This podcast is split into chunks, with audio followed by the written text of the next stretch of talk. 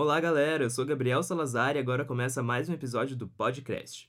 No ar toda semana, o podcast é realizado por alunos do Laboratório de Conteúdo da Escola de Comunicação, Artes e Design da PUC-RS.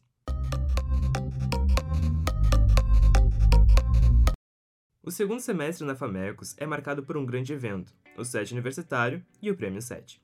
Em sua 31ª edição, o SET acontece nos dias 1, 2 e 3 de outubro. Oficinas, palestras e ações marcam os três dias mais agitados do ano aqui na escola. O tema de hoje é o profissional de relações públicas, além da organização de eventos. O que faz um profissional de relações públicas? Como é o mercado de trabalho para quem opta pela profissão? Conversaremos sobre o tema com a professora Neca Machado. Ela está à frente das disciplinas de comunicação comunitária em relações públicas e negociação. Também é professora responsável pelo laboratório de eventos e relacionamentos aqui da escola. Para conversar conosco hoje, estão aqui Haris Neves e Vitória Costa, do curso de Relações Públicas. Boa tarde, professora. Boa tarde, meninas. Boa tarde. É um Boa prazer tarde. estar aqui. Boa tarde. Muito bom ter vocês aqui. Então, para começar, só para tirar aquela dúvida básica, o que um profissional de relações públicas faz exatamente? Bom, esse campo é tão complexo porque se existe uma coisa que é a nossa variável inconstante, é justamente a possibilidade de atuar em várias áreas. Nós podemos ser assessores de comunicação, nós podemos ser assessores de marketing, nós podemos assessorar políticos, nós podemos trabalhar com produção de eventos, mas não um evento corporativo apenas, mas um show business. Né? Nós podemos atuar em várias frentes, desde terceiro setor à área privada. Eu mesma, minha trajetória veio da cultura e do movimento sindical. Eu fui assessora do Sindicato dos Trabalhadores de Rádio e TV do Rio Grande do Sul durante muitos anos. Eu também ah, fui uma das pioneiras a discutir a comunicação comunitária no Brasil e, portanto, participei efetivamente da criação da associação. Fiz cursos de formação junto às centrais sindicais, quer dizer, e tudo pautada na minha formação. Né? Óbvio também que eu também sou jornalista, né? e isso ajuda a compreender o objeto de comunicação de uma maneira mais completa ainda. Mas o profissional de RP, ele tem muitas possibilidades. O que ele tem é que ficar atento, isso sim, e essa é uma tese que eu carrego, que a faculdade ela orienta o sujeito. Quem se forma, quem busca outras frentes, mais leituras, outros ambientes e outras formações é o próprio sujeito. É o aluno que é responsável por saber o que ele quer, aonde ele quer chegar e de que forma. E assim ele vai se ah, estabelecer aspectos de sustentar o seu projeto a partir do seu próprio desejo, É ele quem faz o próprio caminho, né? evidentemente. Qual a importância das relações públicas atualmente? Na verdade, talvez hoje muito mais do que já passou pela compreensão das pessoas no mercado de trabalho. Porque se existe uma palavra-chave que está em alta na sociedade, não somente no mercado, essa entidade superior que eu reconheço como tal, é o relacionamento. As pessoas que não têm habilidade, inclusive de convivência, inteligência emocional e que conhecem a comunicação a partir não só do interpessoal, do massivo, ela tem que ter clareza que o que é mais importante é atingir o outro. Então não basta apenas comunicar, não basta apenas informar. Nós temos que hoje estabelecer vínculos. E é assim em todos os setores. O jornalismo mesmo não se sustenta mais se não fizer um bom casamento com o comercial.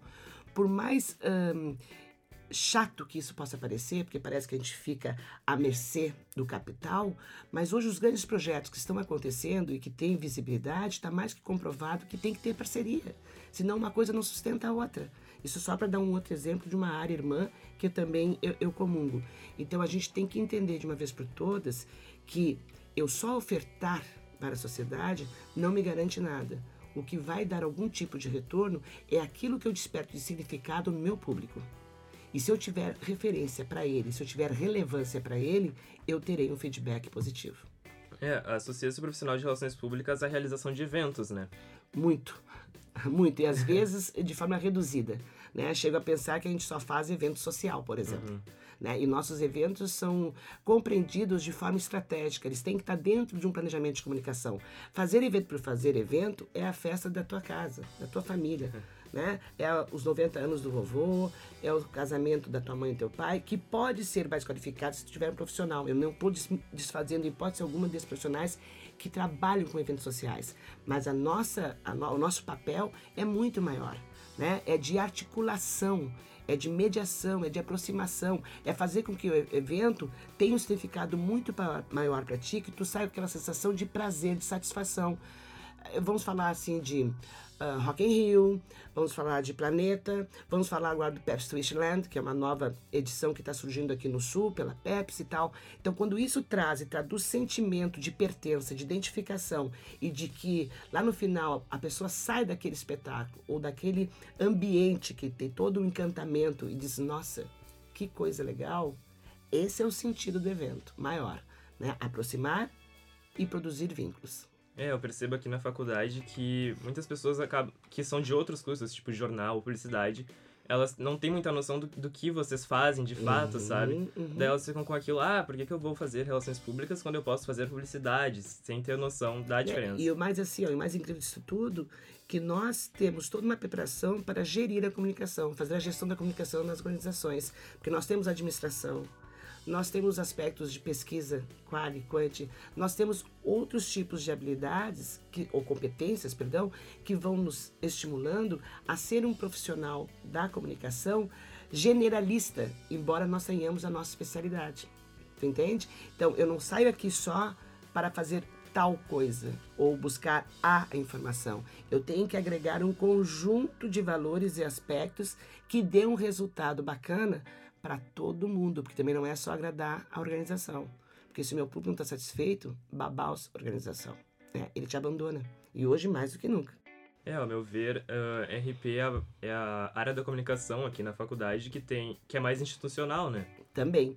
Nós temos um caráter institucional bastante forte, mas graças aos bons ventos também começamos a desenvolver um caráter comercial, que é o que dá sustentação hoje na vida. Vivemos num país que é capitalista. Nós não podemos pensar também de uma forma, aliás, podemos pensar de forma diferente, mas não podemos negligenciar a própria realidade. Né? E para viabilizar projetos e processos, nós precisamos sim de grana, de capital. Então, por isso, a gente tem que se aproximar e saber que vender não é apenas um ato monetário. É um processo econômico, social, cultural, político, que abrange muitos outros elementos que, às vezes, nossa van filosofia a gente nem considera. Mas é todo um sistema que está articulado para funcionar. Se um elozinho começa a furar, veja a nossa economia. Né? O que está acontecendo? Porque as famílias hoje já estão entrando assim em parafuso, que não sabem nem da onde vão tirar grana ou como vão dar conta das suas contas no final de cada mês. Né? Desde que aconteceu o, o, o, a gestão Sartori, por exemplo, e começou a fragmentar os salários, todos os efeitos da economia local foram gerados. Isso vai é uma cadeia, né? Agora o Marquesan também está, olha, a prefeitura está falida, não tem nem dinheiro para pagar os funcionários. Quem é que vai sustentar as outras estruturas todas que existem no estado? A gente sabe que o servidor público é um elemento importantíssimo nesse sistema. Para e pensa, as coisas vão começar a estourar. E aí o cara diz assim: "Não, mas eu não tenho nada a ver com isso, eu não trabalho na área pública". Mas quem é que te consome, meu amor? Só são as pessoas que estão trabalhando na área privada? Muito antes, pelo contrário, porque nós tínhamos uma lenda e uma tradição de que o servidor público, por exemplo, ele era estável. Ele podia fazer o que fizesse, o salário dele no final do mês estava lá. E agora, José, a festa acabou. Né? E a estabilidade que tu gozavas passou a ser completamente questionada. Mas esses também são, são os senhores, as pessoas, as mulheres que sustentam as outras estruturas. E aí tu diz que não tem nada a ver com isso? Porque o meu pai é dentista, o meu pai é advogado, minha mãe é médica, e o resto todo, quem é que consome? Quem paga a conta? Então, essa, essa membrana tirada da ingenuidade de que existe aquele que trabalha com a verdade, existe aquele que é o super criativo, existe o baba-ovo, é completamente falaciosa no nosso meio. Até porque quando a gente está no mercado, não tem essa divisão tão rigorosa. Exceção feita daquele que faz hoje o repórter, e mesmo assim a gente sabe que tem gente que faz reportagem e não tem nem né, diploma ou certificado para isso, e aí a gente vai lá e dá em cima, via sindicato, at através das nossas próprias ações, por meio de nossas entidades de classe, é que hoje está tudo muito misturado. Eu ontem mesmo vim numa reunião da Bandeirantes, sete universitário, e, e eu perguntei quem é que estava na área comercial da, da Band, fazendo atendimento. Designers, publicitários, né? NECA, na verdade tem todo, todo mundo. E, e essas paredes que eu estou reparando, antigamente, da minha geração, quando a gente fazia uma reportagem, era o motorista, o cameraman, o repórter, o iluminador, o puxa, puxava o cabo mesmo. Hoje tu sai daqui sozinho, maior praticamente tu tem o motorista, o companheiro de trabalho, e tu te vira nos 30. Né? A equipe virou equipe, enxuta. E as estruturas indicam que essa é uma das tendências também. Né? Então nós temos que falar mais sobre comunicação, nós temos que estar mais juntos, parar com essa bobagem preconceituosa, porque o teu trabalho hoje de legitimidade do teu processo de comunicação depende do trabalho, de repente, do profissional de RP que está lá estabelecendo, junto à tua informação, uma série de atividades, ações, eventos que dão relevância para o teu trabalho. Ou publicitário também, que não é só aquele que cria, é aquele que atende, aquele que dirige, aquele também também tem condições de fazer a gestão. Né? Então a gente tem que parar com esses pequenos obstáculos que, na minha opinião, só enfraquece a categoria comunicação, porque afinal trabalhamos todos com o mesmo objeto, de maneiras distintas, mas com o mesmo objeto. E quem diz hoje que eu estou numa redação e amanhã não posso estar na minha empresa? Quem diz hoje que eu estou numa agência e amanhã não posso estar então, essa, esse cuidado com esse futuro que está super instável e complexo, nós temos de uma vez por todas que absorver e começar a aprender com ele, sob pena de ficar no passado. E outras pessoas vão entrar na nossa área. Outras pessoas vão ocupar espaço, já diz a lei, é para ser ocupado. Né? Eu não quero também aqui travar uma discussão uh, sinistra ou pessimista de que uh, tudo muito ruim. Não. O problema é a gente alertar que a vida mudou e que nós temos que acompanhar de alguma forma essas mudanças. Porque senão também o que seria do digital, o que seria do papel, o que seria e assim por diante, né? E, e, e tem coisas que a gente fazia antes que eram tradicionais. Essa regra está sendo quebrada. E é isso que a gente tem que pensar, com urgência. Falando em site universitário, que você mencionou ali antes, como que é trabalhar como set universitário? Primeiro, é uma sensação muito forte, uma emoção grande. Né? Trabalhar com set faz parte do DNA de quem passa na FAMEX. Hum. Se passou na FAMEX, então fez nada do set, assim, hum, será que estudou lá mesmo?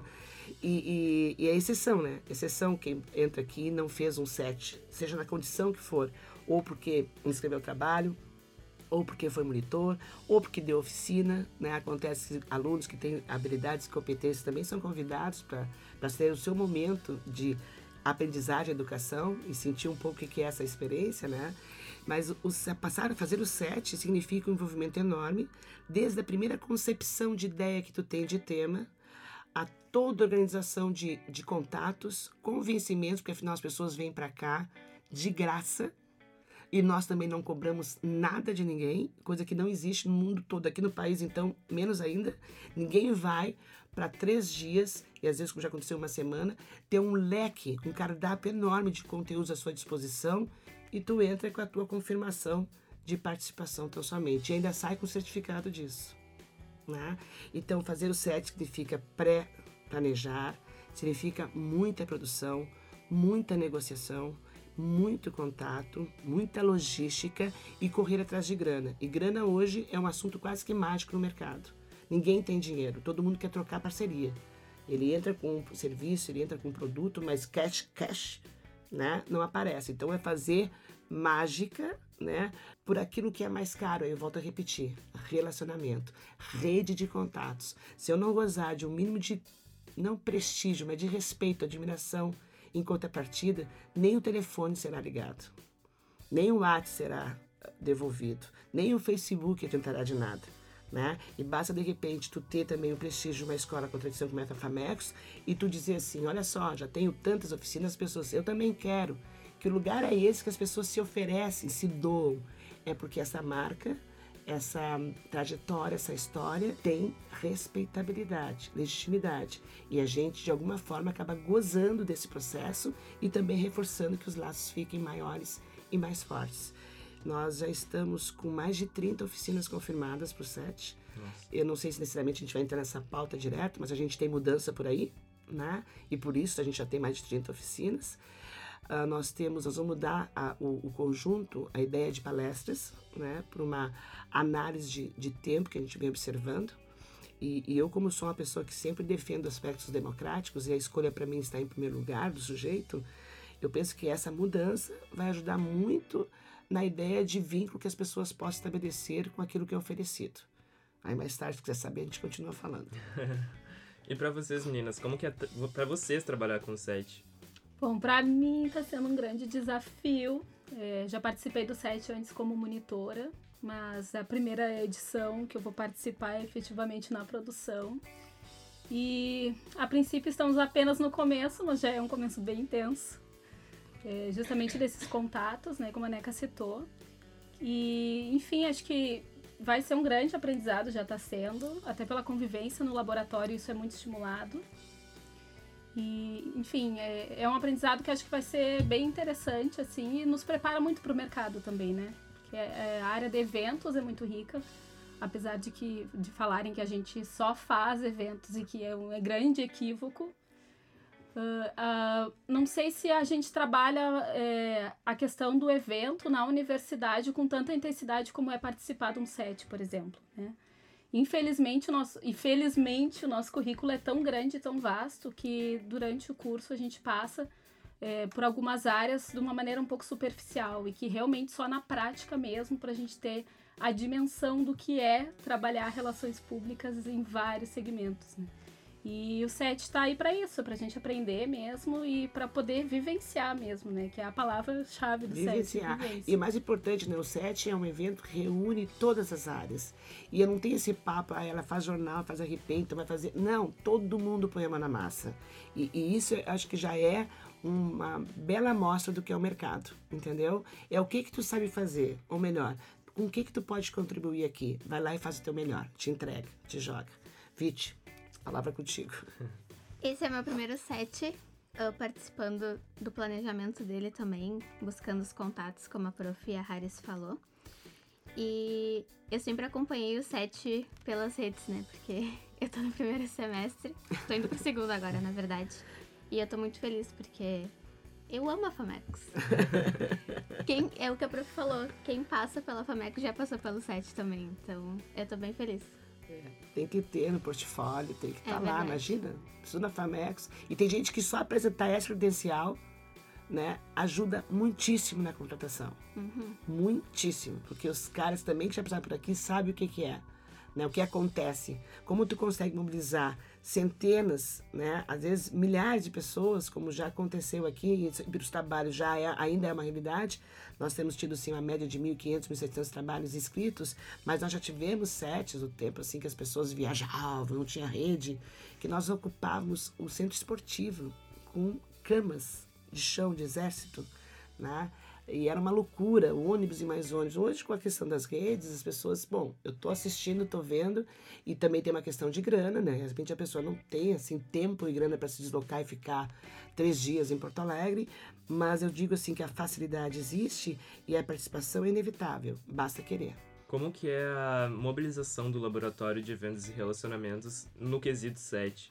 Bom, a nossa maior preocupação no laboratório, fora a organização do set em si, é ir atrás de monitores para trabalhar com a gente, né? E aí depende da tua formação. Para te teres uma ideia, é tão forte isso também que eu tenho veteranos que se oferecem para vir trabalhar.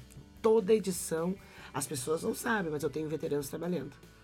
Né? Inclusive, esses dias eu encontrei antes de ontem o Rafael, que foi radialista muitos anos da Atlântica, trabalhou muito tempo no meio e hoje tem uma empresa própria e tal. Disse, né, quando é que vai sair uma oficina dos veteranos para os novos? Disse, pá, cara, é, vamos sentar e vamos fazer, só não, não, não dá ideias, me traga soluções, entendeu? Até assim, ah, vamos lá em casa jantar pra gente conversar sobre isso, né? Então ficou já pré-agendado. Mas eu tenho também alunos de outras instituições que desejam trabalhar e eu abro a vaga.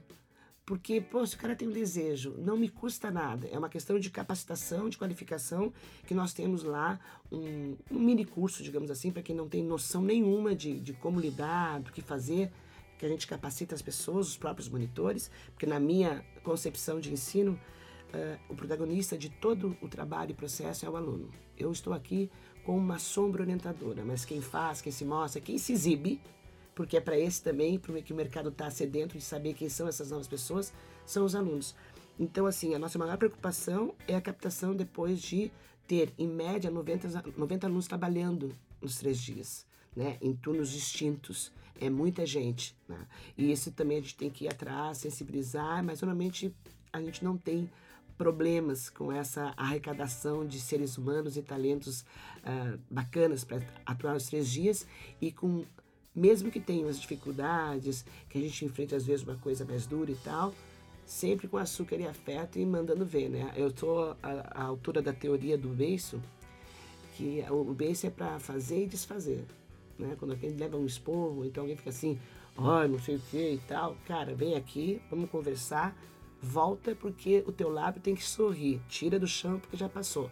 Quando terminar tudo, se ainda estiver em pauta, a gente senta, senta na tábua redonda, aí a gente discute todo mundo junto.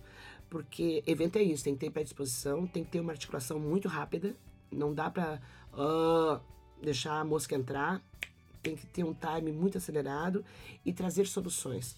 Não é só o problema, é a solução que nos interessa, porque o show não pode parar.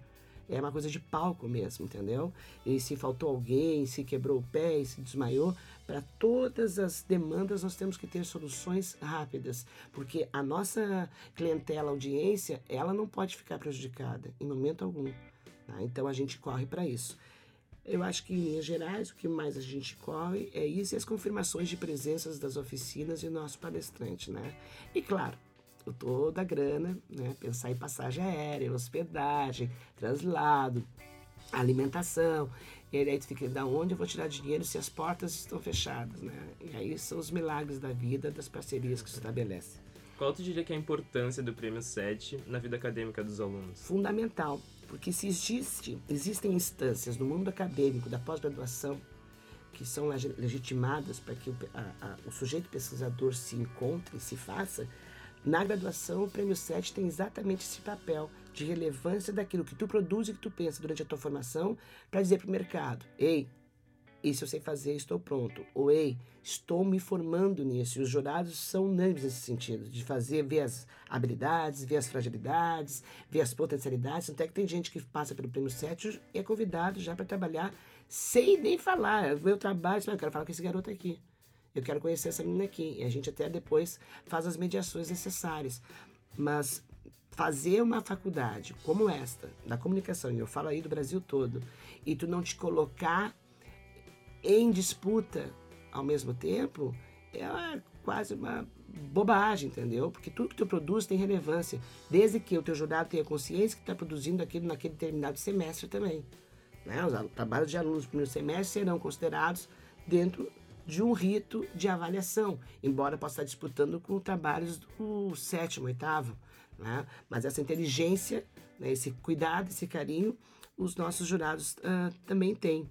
Então, assim, a importância do prêmio é mostrar fora dos muros da academia, portanto, para a sociedade e o mercado, que sim, há produção, há relevância e a gente está mostrando porque que veio. A gente, nós, mesmo aluno, fruto daquilo que se vê, se consome, se constrói com o ensino, com a sala de aula ou até via os laboratórios, como é o exemplo desse próprio trabalho que está fazendo aqui.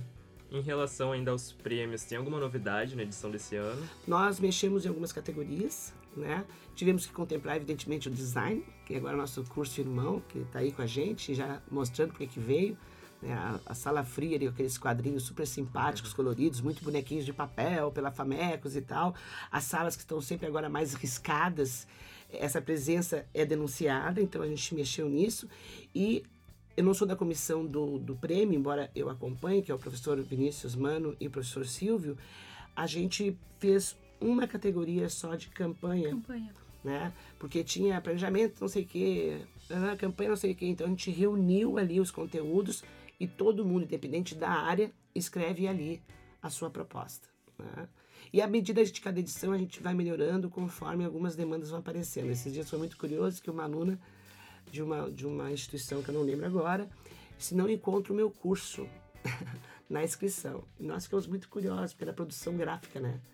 Aí nós tivemos que fazer uma mediação, evidentemente. Eu não ia deixar de participar do concurso porque não tem lá um curso chamado produção gráfica. Até que para nós produção gráfica é uma disciplina, né? Mas aí isso não tem problema, vamos, vamos recorrer à, à comissão e, e, nós sugerimos, e a comissão foi conosco, que ela ia pela linha do jornalismo, né? Já que era editorial, produção gráfica editorial, muito mais na linha do jornalismo que necessariamente da publicidade de propaganda. Mas daí tu já fica ligado, quantos cursos outros surgiram que a gente vai ter que dar conta aqui, abre uma categoria, subcategorias, aqui também poderiam ser escritos os cursos X, Y, Z. É, então tu vai aprendendo também com o processo, né? Tem que nutrir também essas outras áreas. É né? evidente, evidente. Uh, quantos meses são planejando o set universitário? A gente termina um set e começa a pensar o próximo. Então eu te diria que a gente vive um ano. Só que, claro, quanto mais próximo vai, mais vai acelerando o processo de, de produção, né? Mas a gente termina um, um set já com a data já marcada para o próximo, já pensando qual vai ser o norte conteúdo. Nós estamos nesse ano assim apostando muito na questão da humanidade, do relacionamento, da aproximação, do olho no olho, sair das grandes palestras que dá esse distanciamento da plateia e encher de oficinas, e aí tá sacada, manhã, tarde e noite. As oficinas serão manhã, tarde e noite, até para que o aluno da noite que trabalha o dia todo, puxa, eu sempre tenho que ir na palestra, mas eu não tenho a condição de escolha de oficina. E aí foi que eu percebi, dentro daquele processo democrático, que a oficina é uma escolha do aluno, a palestra não. Porque a palestra nós, pum, é isso aqui que tem para hoje de manhã, é isso aqui que tem para hoje de noite.